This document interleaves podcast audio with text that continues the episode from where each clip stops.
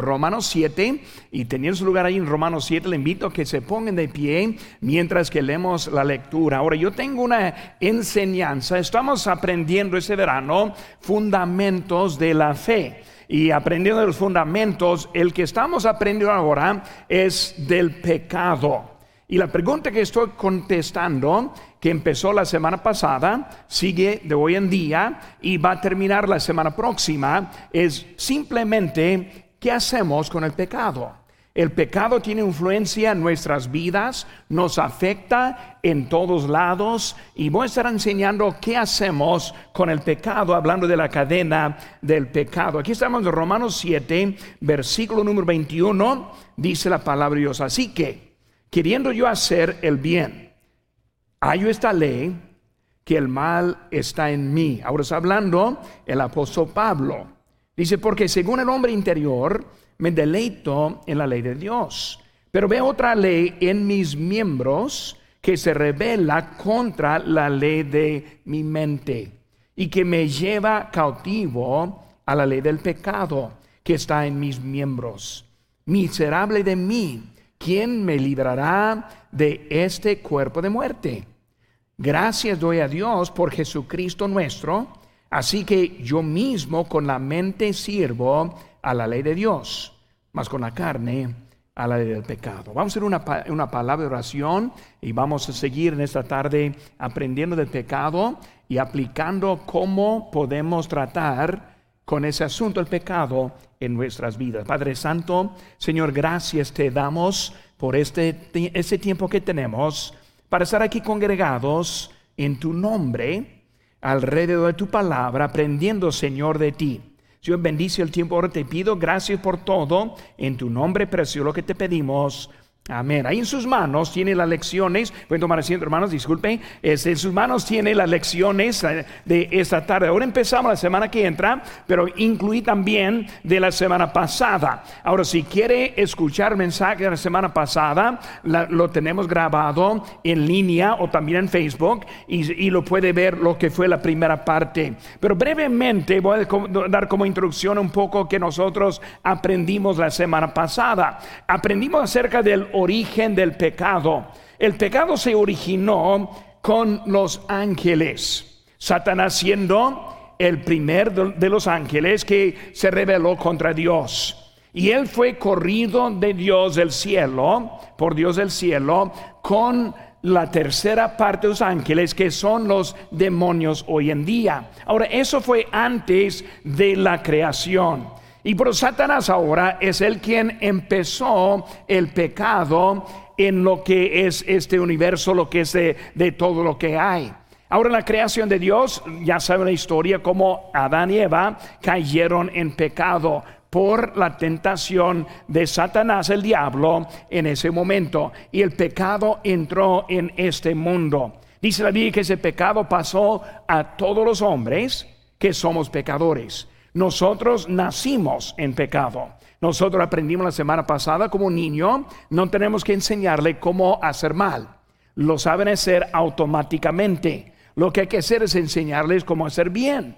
Es la naturaleza, el pecado que está en nosotros. Y por así fue el pecado en nosotros. Ahora, ¿qué hacemos con ese pecado? Pues nosotros tenemos ahí en la lista, en nuestras notas, cómo fue el pecado de la creación, el, el pecado original y luego también el pecado, este, el pecado, este, el pecador original. Estamos ahora en número dos, hermanos, en, nuestra, en nuestras notas y hablé muy breve lo que fue la semana pasada, que fue mucho acerca de ese pecado. Pero el pecado ahora está en la creación. Número dos, estamos viendo el pecado que condena. Si tiene una pluma en su mano, puede apuntar ahí el pecado que condena, la palabra que falta, pecado que condena. Ahora, el pecado está en este mundo. Y el primer lado que vemos del pecado, hay un pecado que condena. ¿Qué, ¿Qué, hablamos de la condenación? La condenación está refiriendo de la separación de Dios. Los pecadores serán separados de Dios por toda la eternidad. Ahora, esa condenación refiere al infierno, refiere un lugar de tormenta. Por eso cuando hablamos del pecado, el lado del pecado para nosotros hoy en día es ese pecado que condena. Por eso en Ciso A vemos que el pecado no pagado. Pues el pecado no pagado es el pecado que condena. Por eso rápidamente quiero hablar de ese pecado no pagado. Primeramente, hermanos, número uno, ahí abajo están viendo que es en, en Romanos 3.10, como está escrito, no hay justo, lo dice ni a un uno. Dice, por cuanto todos pecaron y están destituidos de la gloria de Dios. Por eso, ni un uno que no está sin pecado, dice que ese pecado, todos pecaron, por eso todos somos pecadores. Por eso en nosotros mismos, en nuestro pecado, existe la condenación por el pecado que no está pagado. Cuando hablamos de ese pecado, en Mateo 12, 31 dice, por tanto os digo, todo pecado y blasfemia será perdonado a los hombres.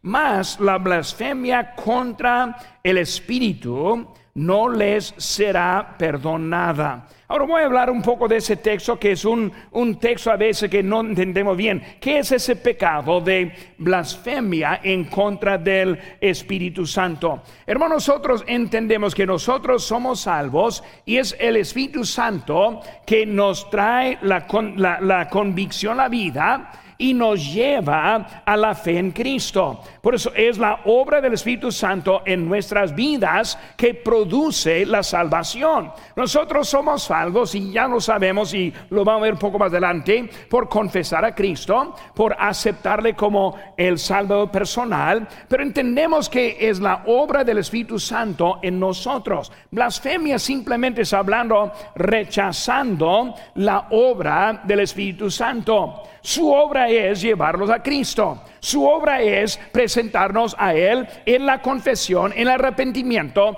y en la salvación. Y por cuando uno rehúsa de creer en Cristo, está ahora en blasfemia del Espíritu Santo quien está este, llevándonos a Cristo. Versículo 32 dice, a cualquiera que dijera alguna palabra contra el Hijo del Hombre, le será perdonado, pero al que habla contra el Espíritu Santo no le será perdonado, ni en este siglo, ni en el venidero. ¿Qué está diciendo eso? Es, como digo, hermanos, es el Espíritu Santo que nos está llevando a Cristo. Pero saben que, hermanos, en la vida hay muchos que desobedecen a Cristo.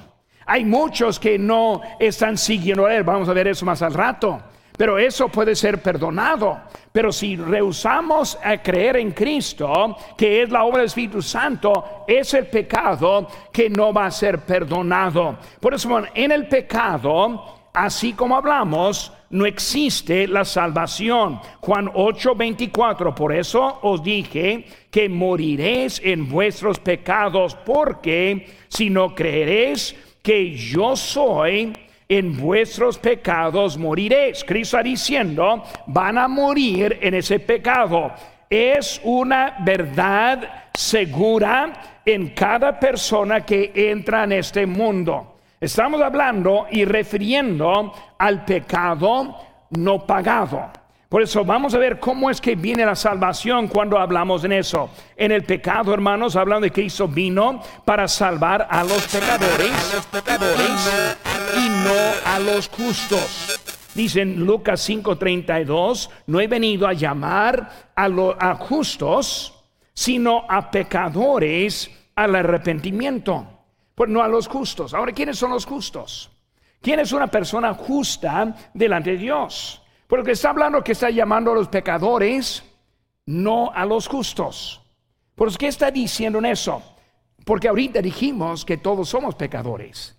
Por eso, ¿quiénes son los justos? Los justos son los que en sí mismos quieren justificarse. Por eso hay orgullo en decir, yo estoy bien, yo no necesito un Salvador. Yo estoy bien, yo vivo, yo, ah, obedezco la ley, los diez mandamientos, yo nunca he pecado. Ahora, en esos, este Cristo no va a preocuparse, ellos están a su lado. Él está buscando a los pecadores.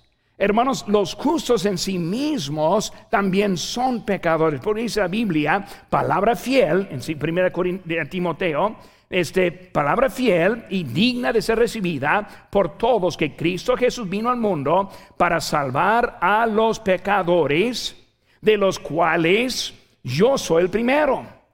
¿Quién es ese que está escribiendo eso? Es el apóstol Pablo. El apóstol Pablo está, es considerado como el mejor cristiano de todas las, épocas. Por eso Él está diciendo, soy primero.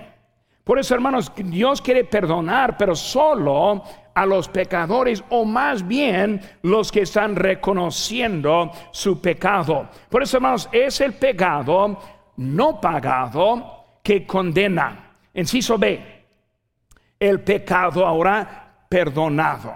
¿Cómo es que puedo encontrar el perdón por los pecados que yo tengo dentro de mí, que ustedes tienen dentro de ustedes. Dice que todos somos pecadores. Pues ¿cómo es que vamos a encontrar ese perdón? Muchos piensan, pues simplemente pido perdón por mis pecados y seré salvo. Ahora déjeme decir eso, hermanos.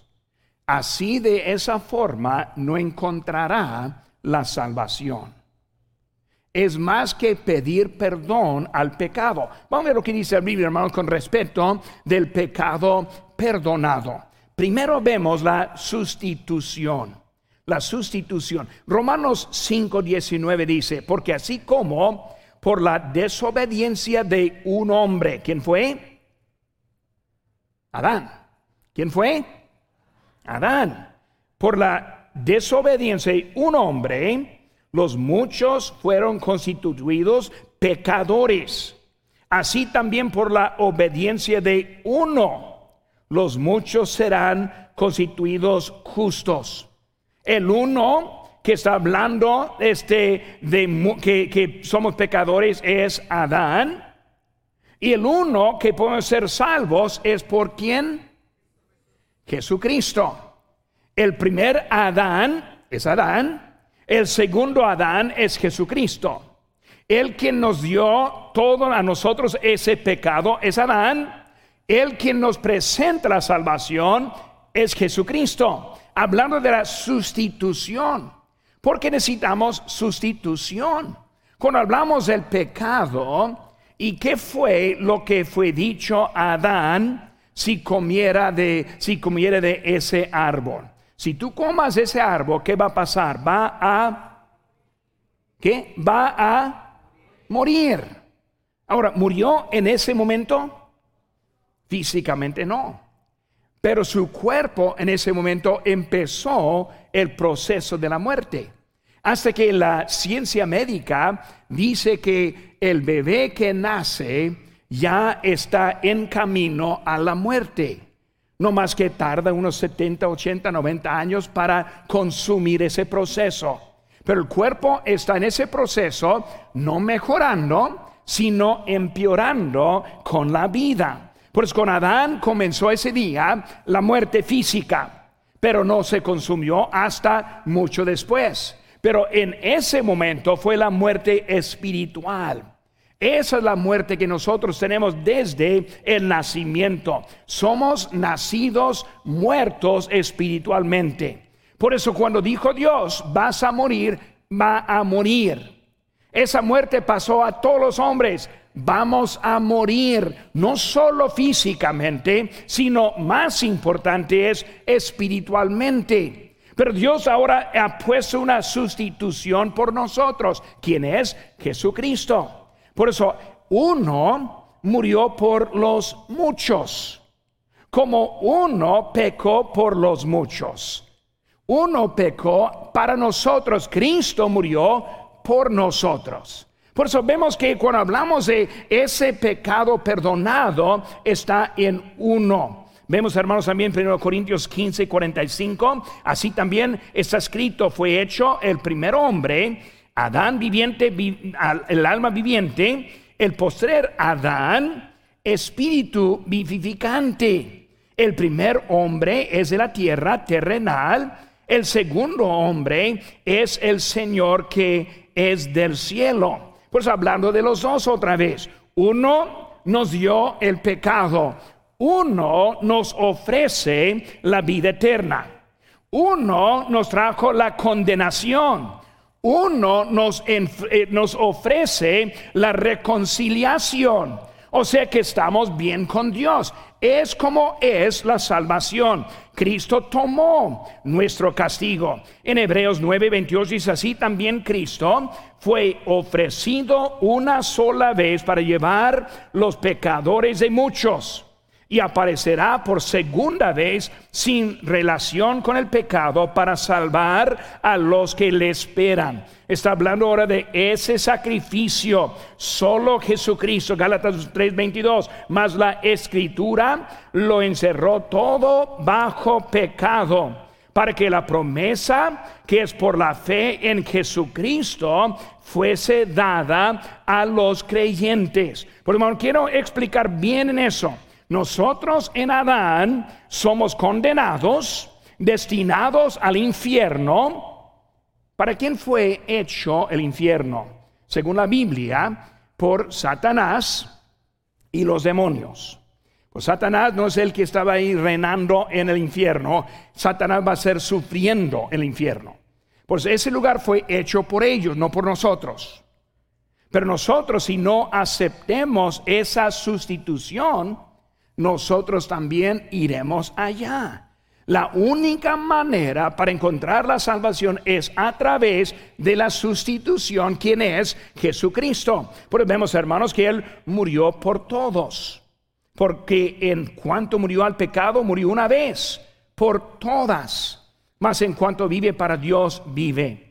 Hermanos, la salvación es para nosotros. Por eso Dios nos ha dado una habilidad de tener la salvación. Ahora en su tiempo puede leer ahí en Salmo 103, en 1 Timoteo 15, dice palabra fiel y digna de ser recibida por todos que Cristo Jesús vino al mundo para salvar a los pecadores, de los cuales yo soy el primero, pero por esto fui recibido a misericordia para que Jesucristo mostrase en mí el primero toda su clemencia, para ejemplo de los que habrían de creer en Él para vida eterna. Vemos, hermanos, que es por gracia, porque somos salvos por gracia, por medio de la fe. Dice, no de vosotros, es don de Dios, no por obras, para que nadie se gloríe. Uno que dice, yo voy a vivir desde este día en adelante sin pecar ni una vez. Ahora, si fuera posible, tiene un problema, que ya ha pecado, ya es un pecador. ¿Cuántas veces tiene que matar a alguien para ser asesino? A mil veces, no, no, una sola vez. Y es asesino. Una sola vez suficiente para ser pecador un mal pensamiento, una mentira, cualquier cosa que está en contra de la ley de Dios. Por eso, hermanos, este, ese pecado es por la gracia. Pero ese pecado no tiene poder en la salvación, porque el pecado, dice Romanos 6, 14, porque el pecado no se enseñoreará de vosotros, pues no estáis bajo la ley, sino bajo la gracia. Bajo la ley somos condenados. Bajo la gracia podemos ser salvos. Pues hablamos ahora de la, del pecado que condena. Pues cuando hablamos primero, hablamos de la palabra posición. En posición queremos ser sin pecado, aunque somos pecadores. ¿Cómo viene esa posición? Esa posición viene en Cristo Jesús.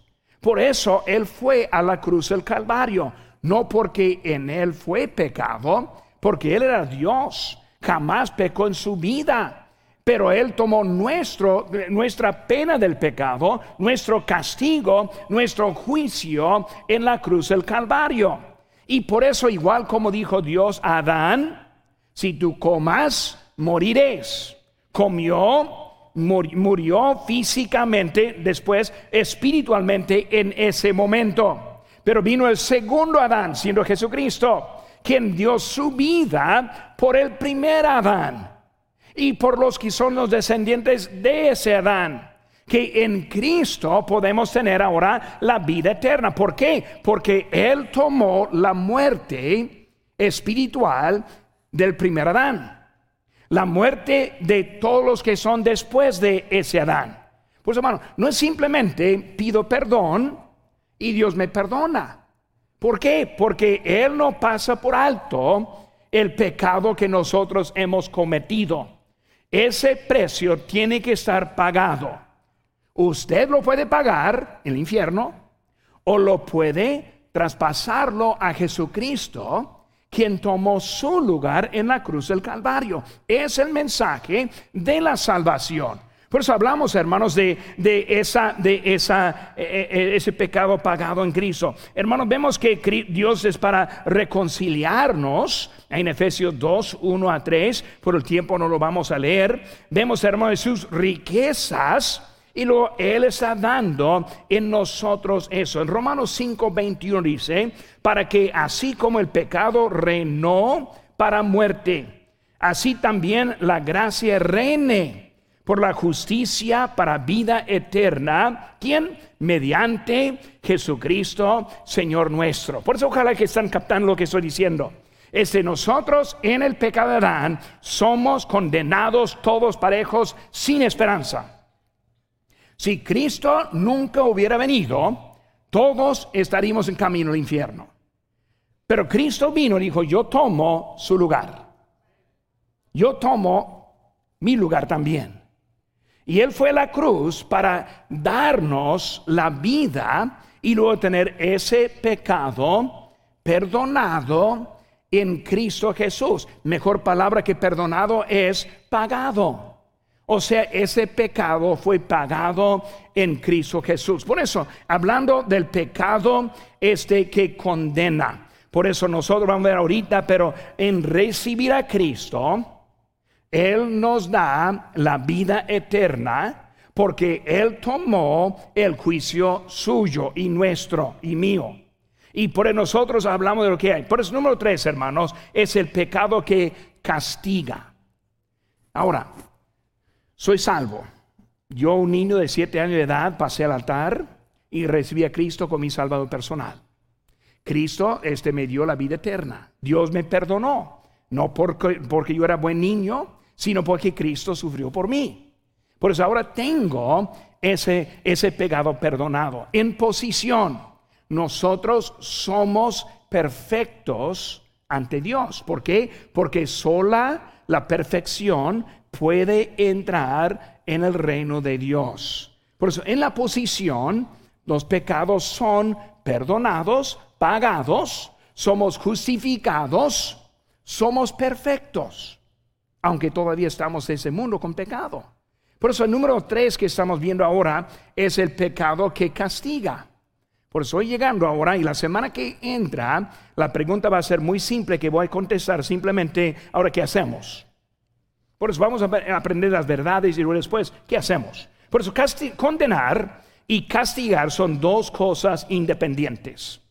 Condenar es Mandarle al infierno sin esperanza para siempre es condenar. Castigar es pagar por un mal hecho que ha, que ha hecho. Hablando como un niño. Este le castiga porque se porta mal, porque desobedece y le está castigando eso. Por vamos a ver, hermanos, el, el pecado que castiga. Inciso A. El pecado tiene consecuencias tiene consecuencias. Si, no, si piensa que el pecado no tiene consecuencias, pues pregunte a alguien en la prisión que ha aceptado a Cristo como su salvador personal. Hay misioneros que predican en las prisiones. Yo prediqué en Caborca, Sonora, a una, una prisión federal que está allí en esa prisión he ganado a varios para Cristo y están siguiendo, están leyendo su Biblia en contacto con otro misionero. Pero ¿saben qué, hermanos? Desde que ellos fueron salvos, todavía sufren este, la consecuencia de su pecado. Muy bien, no dijeron ahí, el gobierno dice, ah, desde que es salvo, yo le suelto. No, sigue pagando por ese pecado. Por eso sí hay consecuencias del pecado que nosotros hacemos.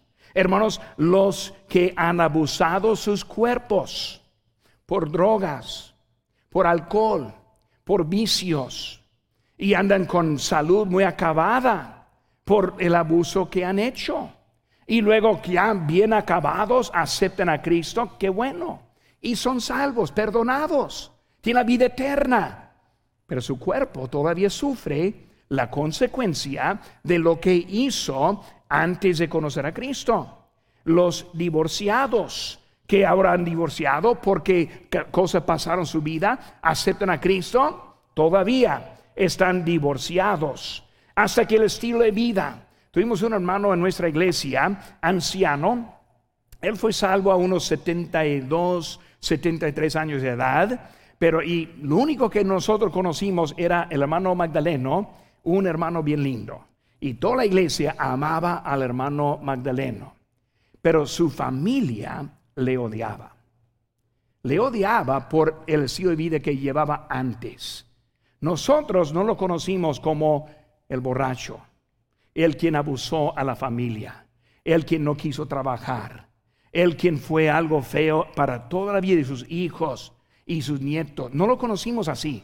Nosotros conocimos al quien fue salvo, que empezó a trabajar, que vivió una vida muy bonita. Pero saben que hermanos, él sufrió por el resto de su vida las consecuencias de esa, ese de vida de antes de conocer a Cristo. Pues desde que conoce a Cristo, no borra las consecuencias que nosotros encontramos. Hermanos, hay consecuencias por no aceptar su debilidad, mi debilidad. Dice en 1 Juan 1.8, si decimos que no tenemos pecado, nos engañamos a nosotros mismos y la verdad no está en nosotros. Si uno le dice, yo no, no, no, yo no peco, mis pecados han pagado el yo no peco ya, eso es lo que está hablando. Está engañándose. Tengo un tío que aceptó a Cristo. Y él fue en un grupo, en un tipo de iglesia que predicó que no era necesario confesar pecados, sus pecados son perdonados, puede seguir viviendo, es perfecto porque está en Cristo. Y mi tío llegó a la casa, recuerdo yo era todavía un joven y llegó a la casa diciendo a mi, a mi papá, yo soy salvo y soy perfecto, jamás voy a pecar. Bien emocionante. Y mi papá dijo, vamos a ver. Y como otras semanas, semanas después, se llegó a la casa otra vez, yo estuve ahí también dijo, todavía peco. Hizo algo, quién sabe lo que hacía. Pero verdad, hermanos, que uno que dice que no tengo problema con mi pecado, está engañándose. Y en eso también hay consecuencias por este no estar este no aceptar su debilidad. Hay consecuencias por no estar atento. Santiago 1:14, sino que cada uno es tentado cuando de su propia concupiscencia es atraído, seducido. Entonces la concupiscencia, después que ha concebido, da luz al, el pecado y el pecado siendo consumado, da luz la muerte. Muchas veces usamos la palabra caemos en pecado. Hermanos, esa frase no es correcta. No caemos en pecado, decidimos pecar. Cada pecado es una decisión. Uno que tiene debilidad con el licor, si no entra este, en el bar, en la, la cantina, si no va donde venden el alcohol, si no se acerca con sus amigos que tienen alcohol, va a ser muy difícil tomar alcohol. Pero cuando está pasando y cuando está entrando, está ahora poniéndose en debilidad en su propia vida para volver a caer en ese pecado. Es una decisión.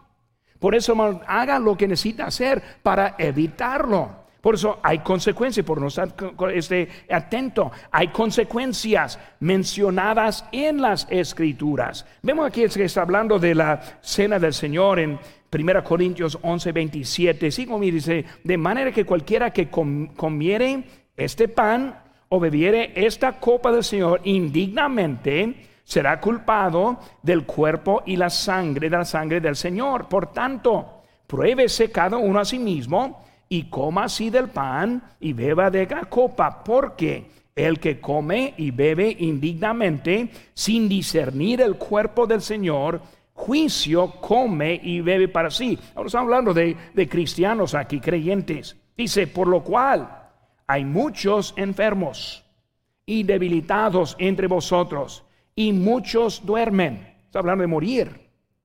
Hermanos, el pecado sí tiene consecuencias.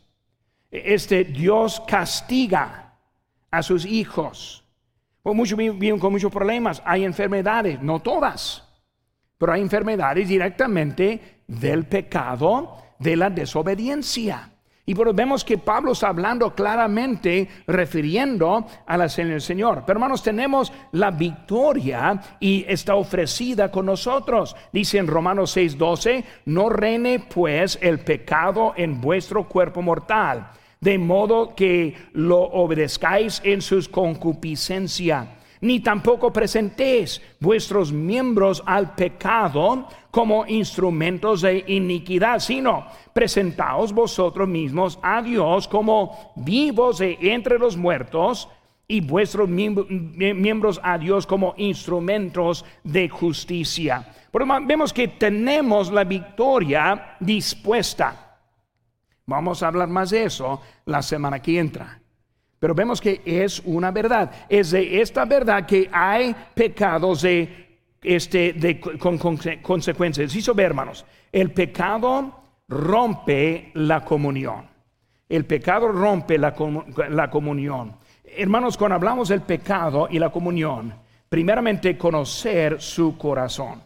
Muchos dicen, pues eh, eh, yo voy a seguir mi corazón. Dice la Biblia, engañoso es el corazón más que todas las cosas perversas. ¿Quién lo conocerá? Yo no puedo confiar en mi corazón. Necesito confiar en la escritura. Eh, confiar en la verdad. ¿Por qué? Porque así somos nosotros. Pero hablamos de la comunión, la comunión con Cristo. Nuestro pecado nos separa. Nuestro pecado produce la mentira nuestro pecado, y cuando hablamos de la comunión, la comunión también con el creyente, rompe, rompe la comunión. Hay que conocer el corazón, hay que ver la comunión con Cristo y la comunión con el creyente. ¿Por qué hay problemas entre los hermanos? Por el pecado. ¿Le ofende? ¿Le hace algo mal? Separación. Con Dios, le ofendo. Separación, rompo mi relación con Él. Hablando de perder una salvación, para nada. Es mi relación que está dañada. Como que yo puedo ofender a, a mi hermano físicamente. Podemos tener una separación, aún es mi hermano. Por eso, hermanos, hablando de eso, hay consecuencias de ese pecado. Mi tiempo está acabando porque quiero darle tiempo a ir por sus hijos, porque no quiero ponerlos en eBay. Aunque, aunque hermanos, yo, yo conozco a sus hijos. No se preocupen, no, no hay mucho precio, ¿verdad? Se puede ir a recogerles. Estoy bromeando, hermano. Pero ahora estamos hablando, hermanos, del pecado de la creación, pecado que condena y luego el pecado que castiga. Voy a dejar para la semana próxima, número cuatro, que es el pecado confesado. Y luego la siguiente lección que es, ¿qué hago con el pecado? Por dos cosas. Pecado confesado y ¿qué hago con mi pecado? ¿Por qué? Porque queremos tener una vida agradable a Dios. Vivimos en tiempo cuando no estamos manteniendo la vida bien con Dios. ¿Por qué? Porque no hay muchos aprendiendo, no hay muchos enseñando lo que estoy enseñando. Es una cosa necesaria mantener su vida bien con Dios. Ahora, no para ser salvo, ya es salvo, para estar bien con Él. Pues hermanos, regresen próximo miércoles a las 7 vamos a iniciar y terminar. Muy bien. Vamos a ver, pero voy a terminar. hermanos, es algo muy importante que estoy viendo, una necesidad muy grande en nuestras vidas, incluso los hermanos.